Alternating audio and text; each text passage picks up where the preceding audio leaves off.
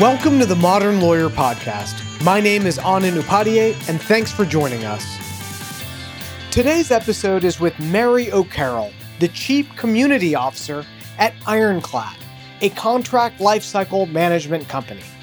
Mary comes from a consulting, business, and finance background, and through her career at Orrick, Google, and Ironclad, she's become one of the faces of legal operations. It doesn't hurt that she was a founding board member of CLOC, the Corporate Legal Operations Consortium. In this episode, we talk about Mary's start at Orrick, working with leaders like Ralph Baxter and Peter Krakauer, to Google, where she built the legal operations team from scratch. She talks about how she put in place process, procedures, and systems to ensure that Google could run a vast portfolio of cases effectively and efficiently, all while they were playing a part in inventing what we now may refer to as Internet law. Finally, we talk about Mary's big move to Ironclad. Why did she make this move? And what is she hoping to achieve there? What is Ironclad's vision for growth in the contract lifecycle space? As always, if you like our discussion, please rate us on Apple Podcasts. We hope you enjoy the conversation. Mary, thank you so much for joining me on the Modern Lawyer podcast. It is an absolute pleasure to have you on. Thank you so much for having me. So, Mary, a lot of our listeners likely uh, know who you are. They likely have read your name in the news very recently because you've made a big move that we're going to talk about. But I want to start, you know, even uh, before that, because a lot of my listeners tell me, you know, the thing that they engage with the most on this podcast is the story of how the guests I have on this podcast who approached the legal industry from a unique perspective, how they got there. So before this, you know, this rise to running legal ops at Google, before this very recent move to the chief community officer at Ironclad, both very high profile, very exciting. I want you to talk about maybe less exciting things. You know, how you got to start. You know, we were talking just before this that we're both uh, graduates of UC Berkeley. I commented on how you graduated with a very prestigious business administration major, which for for non uh, Golden Bears, it's a really hard thing to do. So right away, that caught my eye. It's like, ah, Mary O'Carroll shows a lot of promise from the beginning. But all jokes aside, how did you get your start, and how did you end up in this place in leadership in this industry? Yeah, it's an interesting story because obviously not a lawyer and i'm often asked like how did you get into this? And how are you so passionate about this? And you know what happened? So my background as you mentioned i, I went to berkeley and i studied business. Being the daughter of chinese immigrant parents you had two options right? You're either going to be a doctor or you're going to be an investment banker. So graduated went into investment banking found that really wasn't for me went into management consulting found that really wasn't for me and ended up at a international law firm called Orrick. And I had a lot of friends who are lawyers, but I had never heard of Orrick. I didn't know what lawyers did for a living. And it was really like my immediate first, you know, week on the job that I sort of uncovered this is going to be my mission in life. Having come from a business background, you and working with different clients in different industries, you kind of go in and you look for problems, issue spotting, and then you propose solutions and you know try to fix things. And I got to the law firm and was immediately just struck by the business model and the fact that it was not very aligned with what I would think that the clients wanted. And that struck me as really unique. You know, I'd been uh, consulting and in business for a while, and I'd never seen or heard of another industry that was structured that way. So I was there for a good amount of time working with the COO. And, you know, that was legal operations, but at a law firm. And it was kind of a unique role, even, even back then, to do operations at a law firm. And my role was uh, helping partners structure their matters, uh, worked on pricing and profitability, staffing, compensation structures, lateral hire acquisitions, office acquisitions, um, all, all, sorts of like profitability models. Yeah, kind of the nuts and bolts, right? Like the, you know, to use another metaphor, like the blocking and tackling, like the, you know, not not the actual law being practiced, but everything else related to the business side. On that right. point, was it appealing to Orrick to bring in someone? Who'd worked in in consulting, like management consulting. Like, was that their idea for bringing you in? Like, hey, let's bring in someone who might have an eye to that, or was it was it less less strategic, less forward looking? It was more like, hey, this is a smart person. Let's bring this person in. You know, that's interesting. I've never really thought back that way, but I was brought in into the finance organization where I only sat for, I think, maybe like a couple months before one of the leaders in the finance org sort of discovered me and said, Hey, you, have got some unique skills here in your financial modeling and the way you can do things. And that's when I sort of transitioned into more of the internal consulting business operations type role. And was that um, right? I mean, look, I, I um, was a paralegal as early as 2003. And I remember this idea of like operationalizing law and workflows and process. In my eyes, we were like 10 years out from that. Like, I'd never even heard of that. Was Orrick just early at this? Did you have kind of a visionary boss? Walk me through this. And I know Orrick has a kind of a, you know a legacy of kind of visionary leaders in this i mean you've got ralph baxter you've got peter krakauer you've got a lot of these people right who come yeah, out of Orrick yeah. who are now doing all this other uh, this other stuff are you just another kind of person in that line so that was the group that i was working with so worked yeah. closely with peter and doug benson was the coo he was my manager at the time. Ralph Baxter was the managing partner of the firm. And uh, you're absolutely right. I mean, I've I've always thought that Orrick was really innovative and forward thinking and, and continues to be today. It has that culture.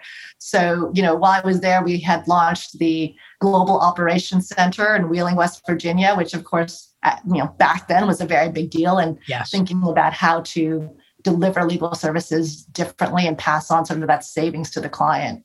Yeah, that's fascinating. And so you were reporting to the COO then, and the the pessimistic or negative side of me thinks, oh, Mary loved this so much because there is so much to be solved, right? Like you went into law and you were like, oh my God, like how is this?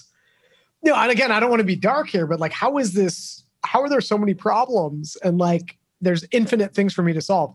Is oh, that completely. is that the right read?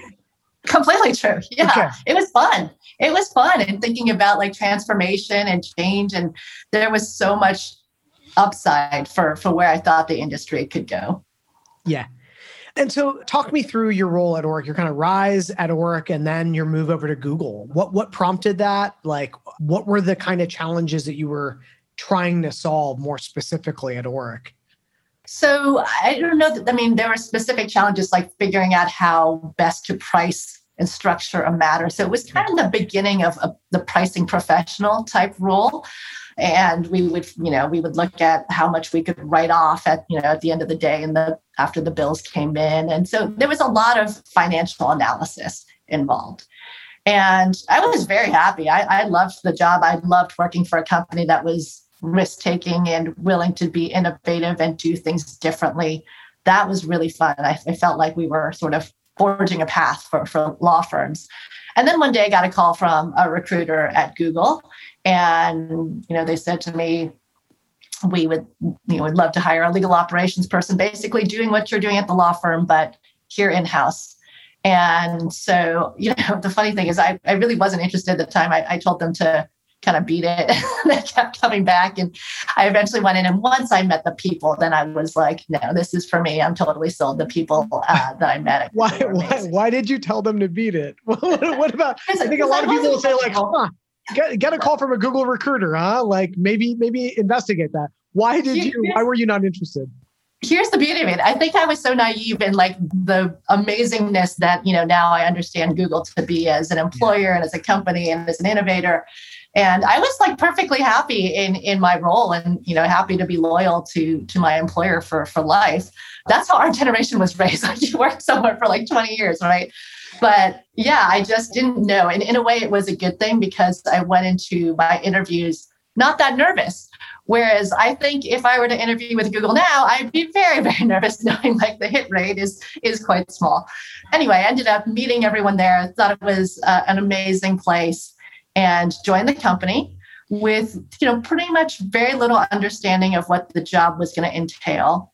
There were about 200 people in the legal department at the time. I figured it'd be like you know working at a law firm but the challenges there were were very different and the culture was different and it was a whole new world so two questions here. Let me start with the first one and that is you know this is maybe one of the few podcasts out there where you're actually going to get some like legal pricing nerds listening. And the, like i know it sounds crazy but you're going to get these people. And in a lot of ways i'm one of these people. And so uh, they, they're not going to let me move forward here without asking you what were the kind of legal pricing challenges you were trying to solve at Orrick, especially early, right? Because for a lot of people that, yeah, I'm sure they're going to say, wow, this was way before a lot of like the leaders in the profession were really writing and opining and sharing their thoughts. So what problems was Mary solving at Orrick? And this is, you know, make sure that my time frame is right. Is this 2010, 2012? No, I joined Google in 08. So this would have been okay three oh three oh five oh six. Yeah, Got that it. period. Got it. So what kind uh, of problems in legal pricing were you trying to solve? Were you were you trying to, you know, for example, guide Orrick towards get doing more fixed fee and that kind of thing? Like what, what talk us through those problems? Yeah, there was definitely, I mean, the talk of the billable hour and the alternative fee that goes back a good 20 years. So we were certainly, or maybe even more, we were certainly talking about it then. But, uh, one of the things I did was create what is known as the matter profitability report for the firm. And we looked at kind of all the costs that went into each hour of time spent by each timekeeper and, and modeled it in a couple of different ways. And then would do the matter budget and, and model that against the inputs of time that we thought was going to take. And then you were able to figure out what the different levers you could use, such as discounting and staffing ratio changes and realization rates and all of that good, exciting stuff. And we would also talk to clients about alternative fee arrangements and fixed fees. Again, I think it's really similar. Nothing's changed in the past, you know, 20 years or so on that conversation where we often found as a firm you would propose these really client beneficial alternative fee arrangements or creative fee arrangements that you know we were sure the client was going to do well financially on and they would say that's great let's go back to the billable hour you know we see that all the time so I, I, imagine that you probably got some hate mail from some attorneys at the firm who were like, "I'm not a fungible billing unit. Like I'm an artist and a craftsperson." Well, I don't know. I think I was there to help. I think I was there to help. Got it. Got it. But I mean, was part of your job though kind of trying to understand all the levers that you could yeah. kind of manipulate the firm to increase profitability? Absolutely. Right. What about that? And what about your role at Orrick? Did Google find transferable?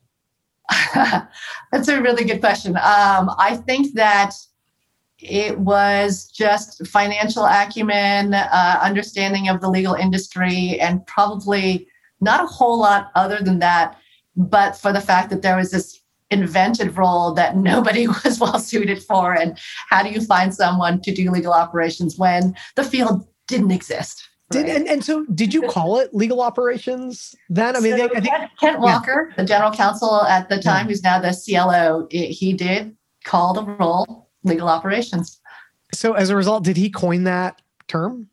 I, I don't know. And, and like I was thinking about this yesterday because I talk regularly to a bunch of GCs who are trying to hire for legal ops roles, and they often ask me like about the compensation and how do they structure and what kind of people yeah. they should look for. And and I said, I don't. I, it's I struggle to understand why legal ops is something we have to sell and why it is so like different when you've got for years and years we've had sales ops and marketing ops and finance ops yeah. and like it exists in every other function. Yet in legal, we were like, what should we call it and what should it do? It's like it's no different than should it exist, right? yeah. So, what's your theory on that? Like, what what is the resistance in legal? Oh well, that's a long conversation, but legal hasn't had the pressure to change. You know, until I don't know how many years ago now, but there was a long period of time. I mean, I, I give a lot of talks where I basically say, for like 150 years, the legal profession was stagnant, right? Law firms I came from that business model. It's fantastic. Why would they want to change if it's been working well, right? It's not broken. And there was no pressure on the law firm to adopt technology, to adopt process improvement. Things have been going great. And the legal departments, the general counsel role is has not been around for that long. Yeah, and right. what it was originally created for that changed over time right? So i think you know when i got my role 2008 a lot of stuff started changing maybe a few years before that about the role of the general counsel and needing to be much more strategic. And then we had the great recession in 2008 when i was hired right? So a lot more pressure from cfos to run things like a business. And of course then they started to think i'm now in charge of tech and tooling and strategic planning and professional development and managing people and guess what? I learned none of that in school. I learned none of that at the law firm. And I probably have no interest in that because that's not why I became a lawyer. And you wouldn't have learned it in law school either, right? Like it's just exactly. not taught. Exactly. And so, you know, that gave birth to the rise of legal operations because all these general counsel had these extra functions that they had to manage. And why not hire someone skilled to do that? I should say it wasn't taught at the time. We're going to get into it, but with CLOC and CLOC Institute and all of those those things, it is now taught, uh, but it wasn't taught then. So when you were hired at Google, were you hired as a result of the recession? Like, was there some economic impact? that Google felt or thought that it was going to feel, or that the GC, now CLO, thought that he was going to feel, that made him think, okay, uh, we're gonna need to tighten the belt a bit. We're gonna need to get, you know, do do legal work better, faster, cheaper. I need someone who is gonna be at the helm of that. Interestingly, I actually don't think it was financial and economic pressure for for RGC. It was more hyper growth and we need someone to put process and procedures yeah. and systems in place to scale because we were growing so quickly what kind of legal work? I mean, if, if, you can say, right? I mean, what kind of legal work was Google doing then, generally speaking, that required so much scale and workflow automation and process automation and and the mind of Mary O'Carroll, right? Like, what what about that that period of time required your skill set? Well, certainly the company was growing at like lightning pace, right? So yep. think about just the commercial contracting that needed to take place is enormous. But you know, the fun part, and I think why they attracted so many amazing lawyers that I got to work with at that time is Google was pretty much inventing internet law, right? There was no precedent for like the copyright law and the privacy laws and the trademark laws, like all these things that patent law, you know, that that were exploding at the time and regulations had to be defined and, and legal precedent had to be defined. And so every every litigation case was really important, right? Because we were setting the stage for the future. So it was a really, it continues to be. I mean, there's still there's still a lot of work to be done, continues to be a lot of work, but it's also you know, now that it's grown and changed, you know, when I started, it was a search company. Of course, now it does a million other things as well. Right. It expanded. So we, you know, they created the, the role of the product counsel, which is very common now in a lot of legal departments. But again, it's uniquely in an international company and it's uniquely broad in its challenges, right? Like we have privacy issues, real estate, M&A, commercial, IP. I mean, just goes on and on and on. What were the first set of challenges that you tackled at Google? Right when you started there, uh, and and it seems like you had a pretty broad remit. What did you strike out to do first? So 100% focus was outside counsel management, and just the fact that we were spending a ton, a ton of money with with outside counsel, which is to be expected for you know a, a hyper growth tech company uh, forging internet law at that time. But we didn't have visibility over where the money was being spent, how much of it with who, on what, you know, getting that value analysis. And so that's where I spent the initial part of my career at Google. And I think that would maybe surprise a lot of people who are not in legal, right? That like a company as sophisticated as Google, and I'm sure every other company that's that was as sophisticated as Google at the time is spending huge amounts of money on outside counsel and just paying bills and not really asking the question like was this a good service? Like, was it did they, did they do good work? Should we go back to them? Right, right, right. Like, is that is that kind of how you approach things? Am I approaching it too like simplistically? Like, it, it, did you have to ask the, the like the questions that were that fundamental? Oh my gosh, yes. I asked where the budgets were. I was told there were no budgets. I, you know, I asked how matters were being tracked. They said using post-its. I mean, it was really, really just a startup and moving super fast and a bunch of smart people getting work done really well. But there was not a lot of structure There was not a lot of process. Like people just picked up the phone and called law firms and started working with them. And so, uh, talk me through your kind of uh, career path at Google, right? Like, because you started on as the first person in legal ops at Google. You've recently left Google. You're certainly, when you left Google, you weren't the only legal ops person at Google. You obviously built a team. How was that rise? And how, how was it joining Google as like a kind of individual contributor, legal ops person in this kind of like murky area that was still not fleshed out? And now you leave Google and legal ops is, I mean, if you don't know what legal ops is in the legal industry and legal tech, you just haven't been paying attention to like anything for like five years because that's just been the talk of the industry. How did you get from point A to point B?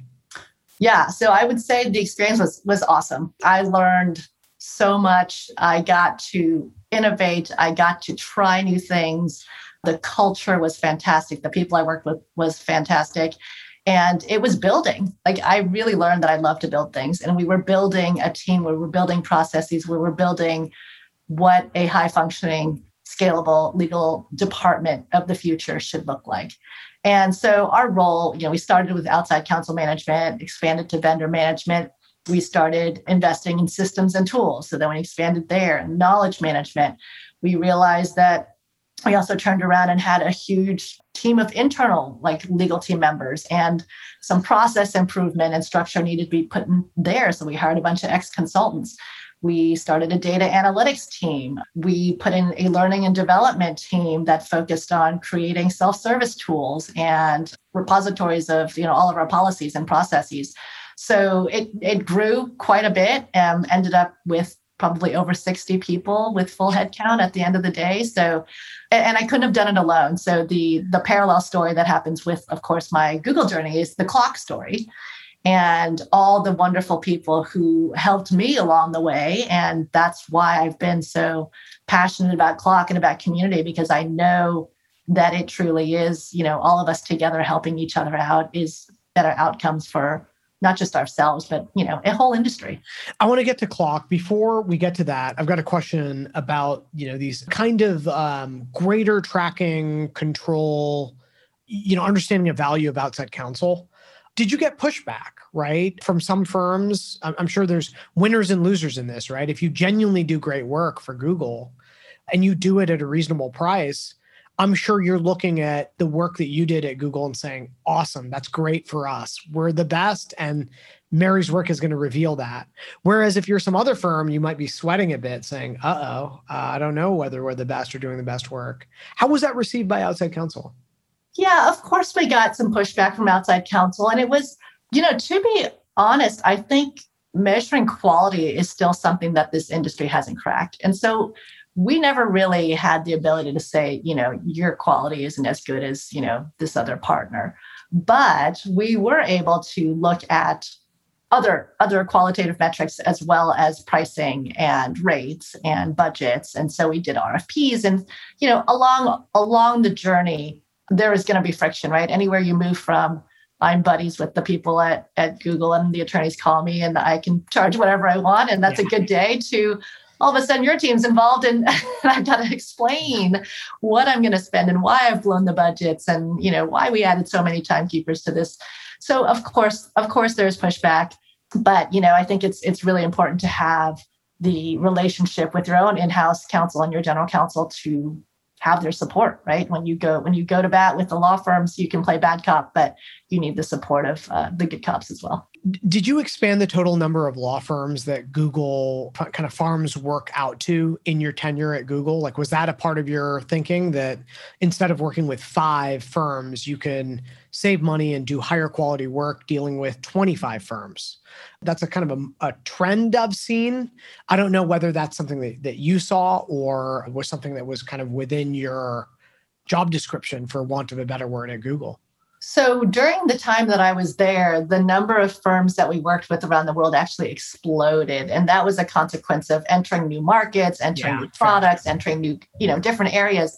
And along the way, our team was always actually focused on culling that number down, not increasing it. Like we always had far too many firms and wanted to invest more time in the relationships and understanding with less firms because it's it's way more administrative time to manage, you know, the hundreds of firms that we did.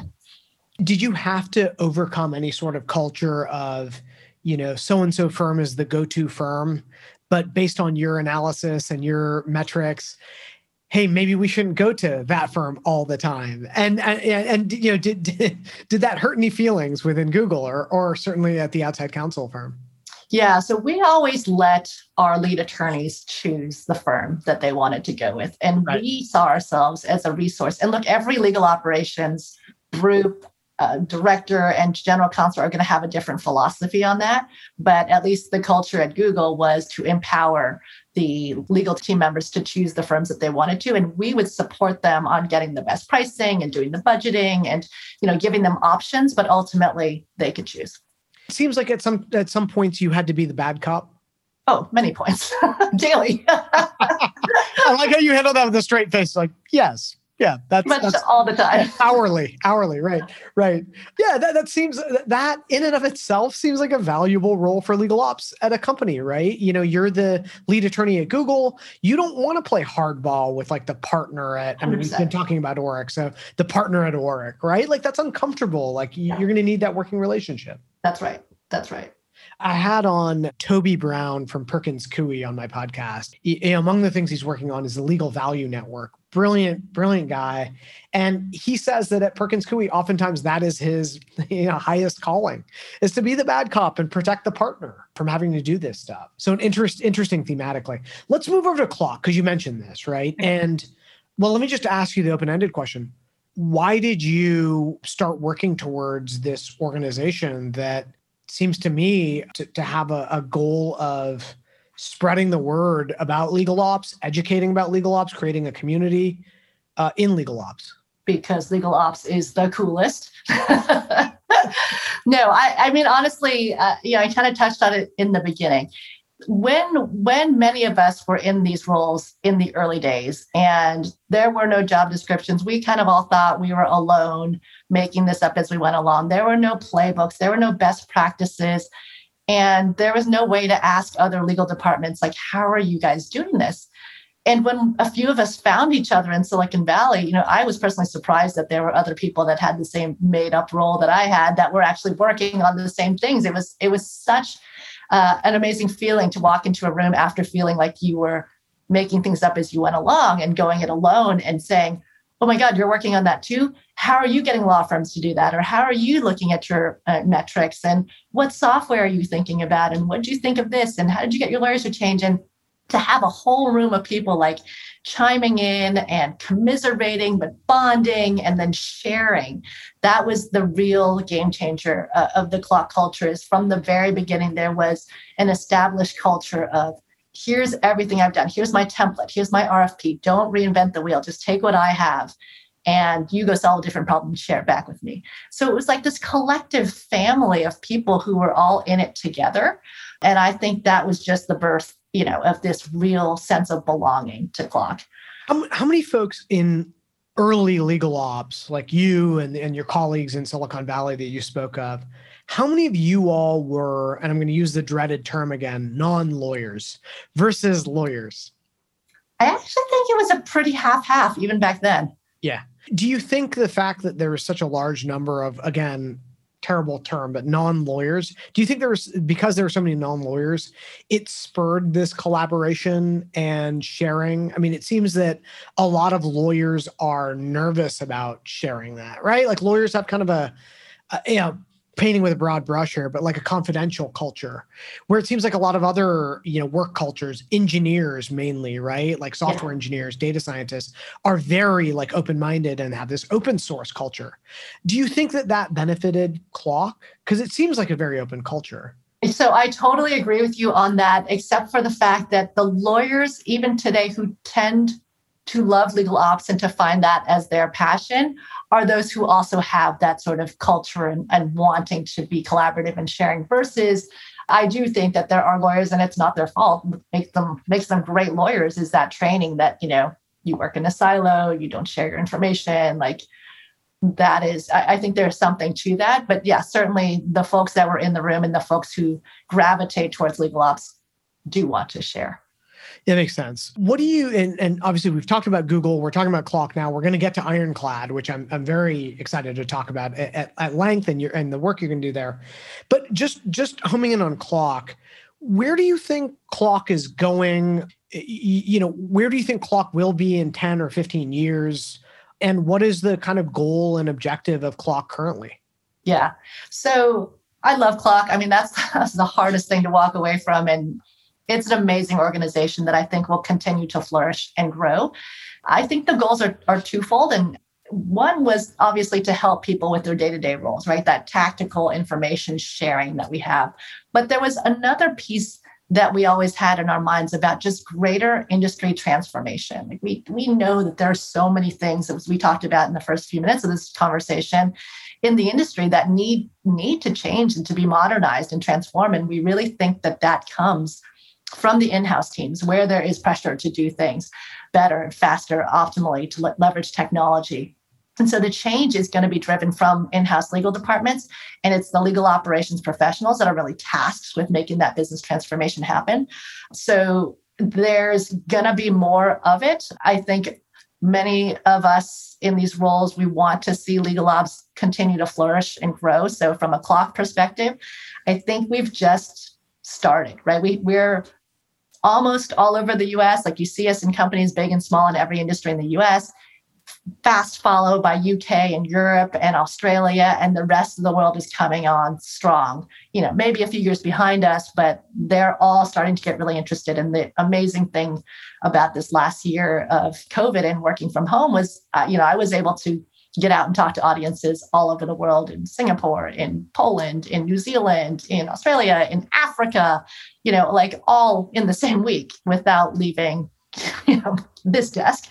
But that's just uh, you know the more people are interested in it and want to hear about the impact of it they want to hire for it and they see how great it is and then it just continues to grow from there. So yeah i think CLOC has a, a lot of runway to continue to make an impact and, and recently, CLOC has opened itself up to participation from uh, law firms as well. I think that was several months ago.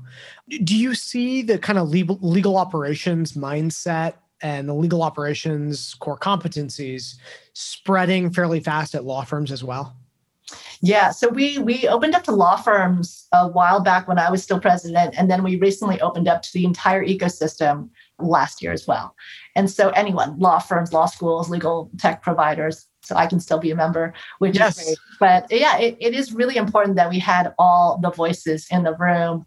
And absolutely, there are people passionate about this in every, you know, far corner of the legal ecosystem that are passionate about progressing things. And there will be change. Do you think we're going to start seeing, you know, I mean, obviously Google brought you over from Orrick to, to lead their legal ops team uh, or to start their legal ops team. Do you think we're going to start seeing things go the other way also? It seems to me that if you're Law 100 law firm, bringing over a Mary O'Carroll from Google to be like the COO of your law firm could be pretty smart and could yeah. potentially increase the pie and increase the profits at the firm substantially.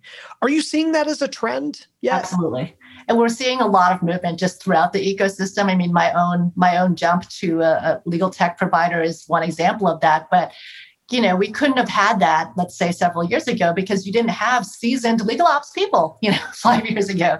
You needed to give it time to have people get that in house experience and see how things work and now be able to now move around the ecosystem and add value back with the customer or client perspective to the law firms, to the law schools, to the tech providers and consultants and so on.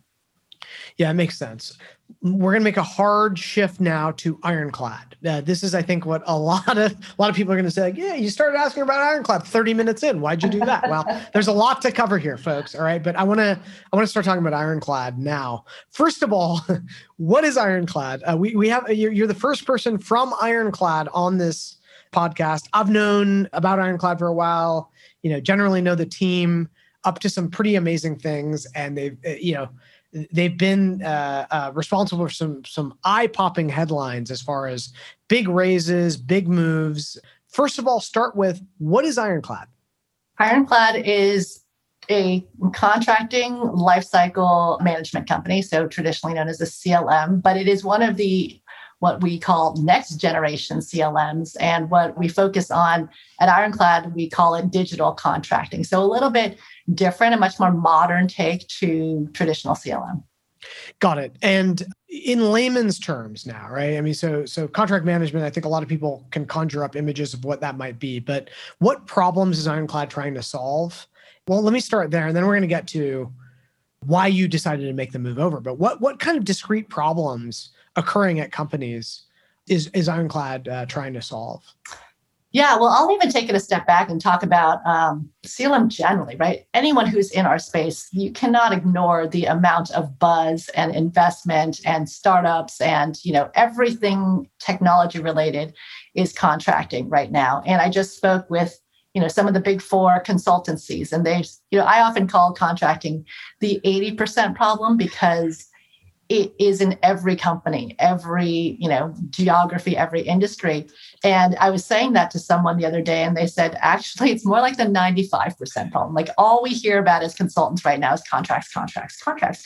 And so why is that? Well if you think about you know contracting the way it works right now as we already said right it, the the market is huge. It's ev- every company has contracts. It doesn't matter what field you're in or what geography you're in and I think that if you would ask any company or any person who touches contract what they think of the process or how it's going so far, I would almost bet that 100% of them would tell you that it sucks, right? It is not a great experience. It's not a smooth process. It's not efficient. And legal departments get a really bad reputation. We are often known as the office of no, or where things slow down and things go to die. And, and that's not a result of our lawyers, and that's not a result of our litigation. It's not a result of our IP process. It is a result of our contracting process. So, long way of saying this is broken and there's a huge opportunity to fix it, right? We've we've lost track of the original purpose of contracting. It seems to me, I mean, look, I was I was a litigator in my, you know, half a dozen years of practice. And so contracts were like exhibit D or whatever, you know, like I, I never actually actually handled the, the, contracting itself. I kind of took over when contracts went haywire and they were breached or whatever. But it strikes me in like a pre-ironclad world or a pre-CLM generally world. You know, imagine a company like Walmart or something, right? Like this massive company, global company where you could go to this the GC maybe 15 20 years ago and not to you know spotlight Walmart or something it could be any company and ask them what are all of the liabilities and obligations you have in all of your contracts? And it might take them like months to find out uh, and they might not even do a complete and good job with it because it's such a hard problem. First of all what took so long I mean, this this is a ninety five percent problem. what what took so long in, so, in your? So many things. You know, what brings us to this magical point in time where I, I think things are going to change and change quickly. You know, it goes back to the good old role of legal operations, right? You needed people to start caring about efficiency and data and running the legal department and helping the business function faster and more efficiently.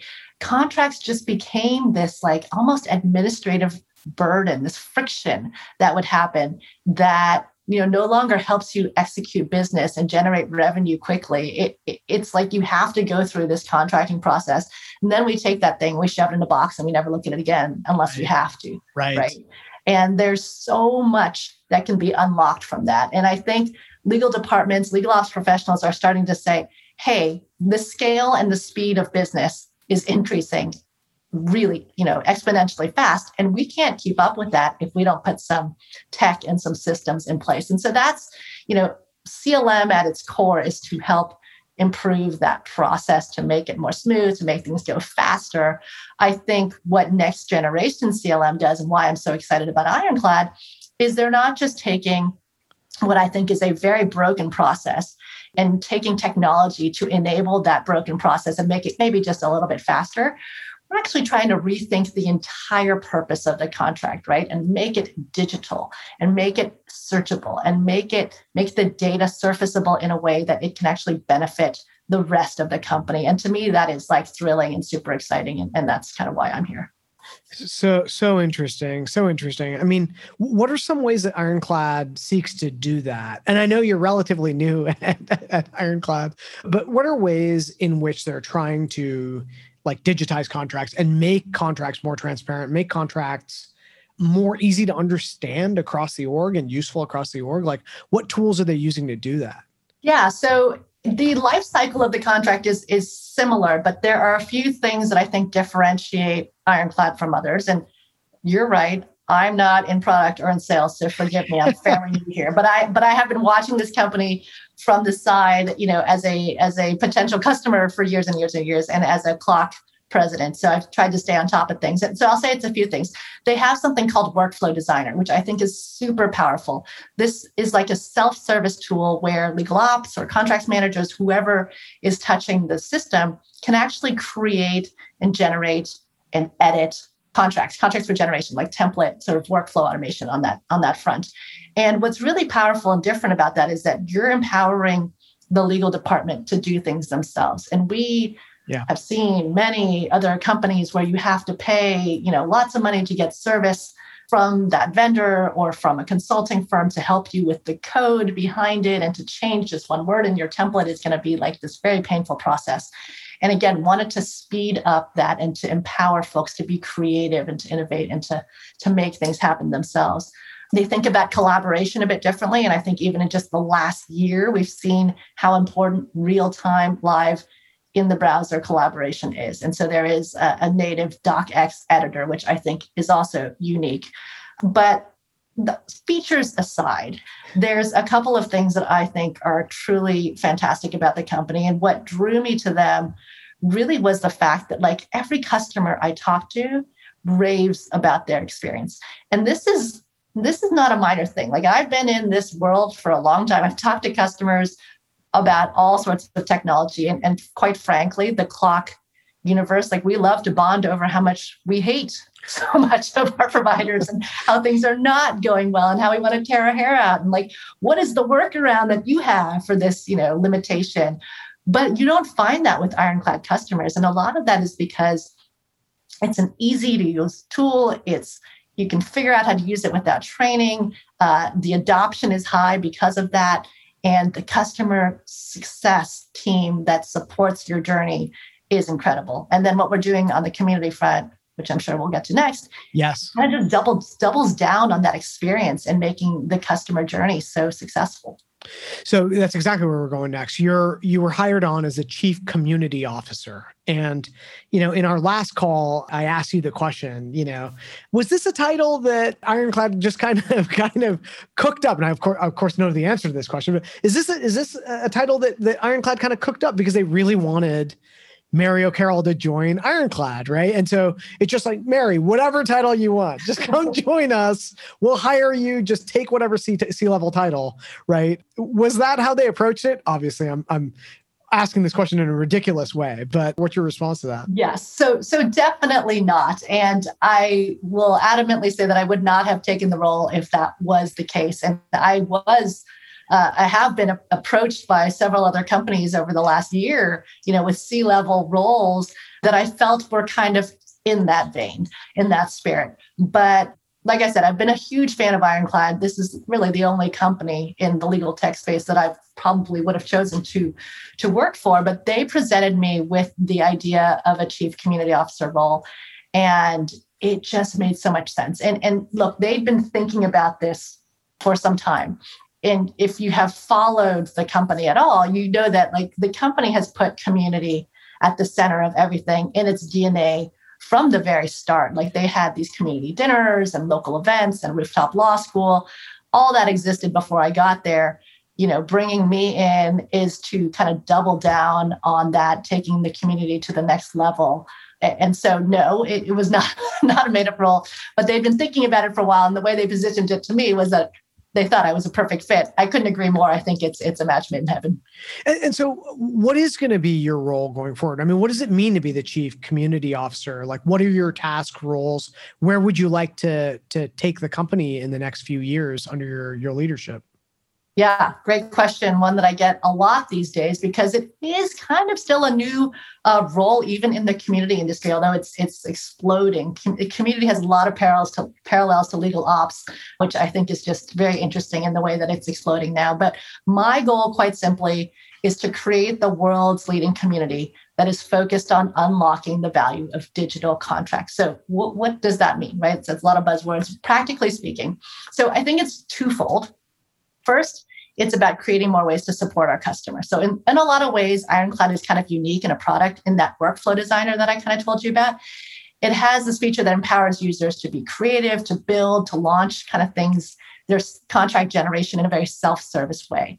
And you've talked about like GitHub and some of these dev communities out there where people are able to share with, with each other. And we realize that like the benefit of that is the creativity, the innovation, the change is going to come from our customers.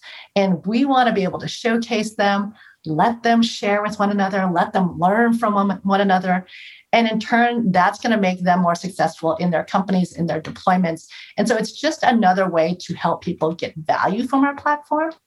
I've built communities before, obviously in, in CLOC, right? So I've seen the work be successful firsthand. And, and the idea really is quite simple, right? If you can connect all these people to each other, then you have something a lot more powerful. You've got a community platform that's proliferating value out to every person that's part of it. So now the customers of Ironclad are not just buying a piece of software, you're getting entrance to mm-hmm. like an entire network of people that are here to support you, to make you more successful. So that's the first bit.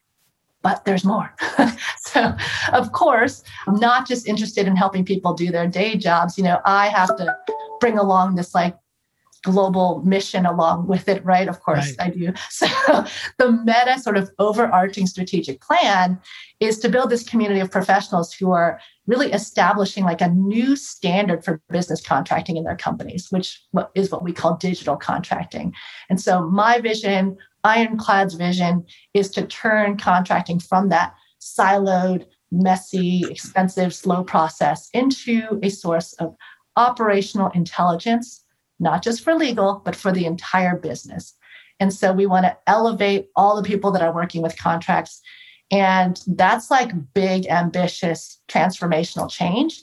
And from my experience, I know that that kind of change doesn't happen with just software, unfortunately, right? True transformational change is going to require people and the power of many people is stronger than the power of one. So, learning from each other, sharing information, solving problems together is how we're going to create new standards, new best practices, and really fix what's broken about contracting in modern organizations. And so, that's really community and how we're going to achieve the ambitious goals at Ironclad. That's amazing. I mean, it occurred to me as you were speaking that you you've already kind of been the chief community officer of CLOC, right? I mean, you're you're that you're that person in this organization that you've built. You mentioned GitHub, and to to some of our listeners who might not know what GitHub is, it's a place that software engineers can go and kind of in this open source environment add code either in like kind of uh, company based organizations or just purely public and slowly differentiate themselves or distinguish themselves as experts in a certain kind of code or a certain type of code base, et cetera. Is that kind of, I mean, I don't want to take that metaphor too far, but do you kind of see that you know what i just described as applying to contracting at a certain company you know we've talked about walmart you know you've got like the the attorney in walmart who just you know is in charge of a lot of these kind of like within walmart open source contract projects. And so anyone whether they're in logistics or legal or whatever risk management can go in and take a look at these these kinds of pieces of work that this person's done yeah, that that's sort of the ultimate goal. I mean, I don't think I'll be able to do that on day one, but that is where I want to take things. So it's everything from, you know, GitHub is also a place where people go, I've got this problem. I can't figure out yes. how to do this, right? And other people kind of help them out or show them how they've done things. So that's part of it. But absolutely also showcasing like here's how I'm doing my influencer agreements at my company. And here's how I got everyone to get around this new way of doing it and, and showcasing them and then having others get ideas from that and implementing that in their own companies and just seeing that sort of community led growth happen. It's a big, a big challenge, a big challenge. Uh, I could see why they they wanted you to to tackle it. Um, I know we're running out of time. I've got one last question for you here, Mary, and that is, you know, we've talked about your kind of journey in the legal industry. We've talked about all kinds of market forces and pricing, and now what you want to do at at Ironclad and the, the, your your kind of toolkit to to do it.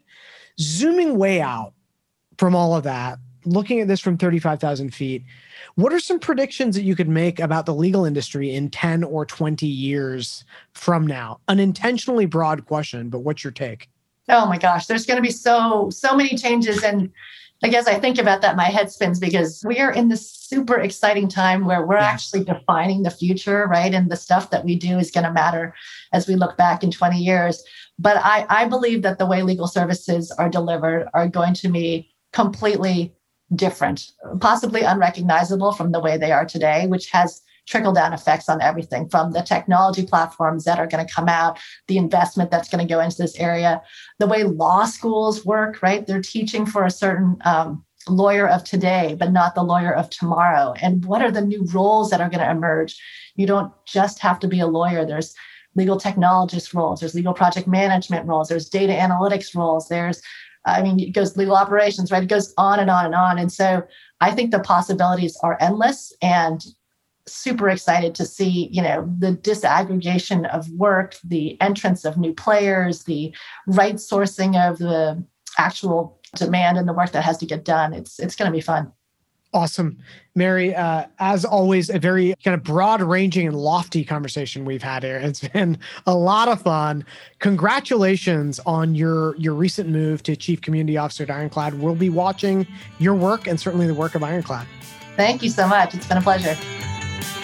Thanks for listening to the Modern Lawyer Podcast. We always love hearing from you, and we highly value your feedback. Reach out to me at anand at casetext.com tweet at us with the hashtag modern lawyer, and check us out at modernlawyerpodcast.com. We hope you join us for our next episode. Special thanks to the Casetext team, as well as our audio engineer, Brian Becker. See you soon.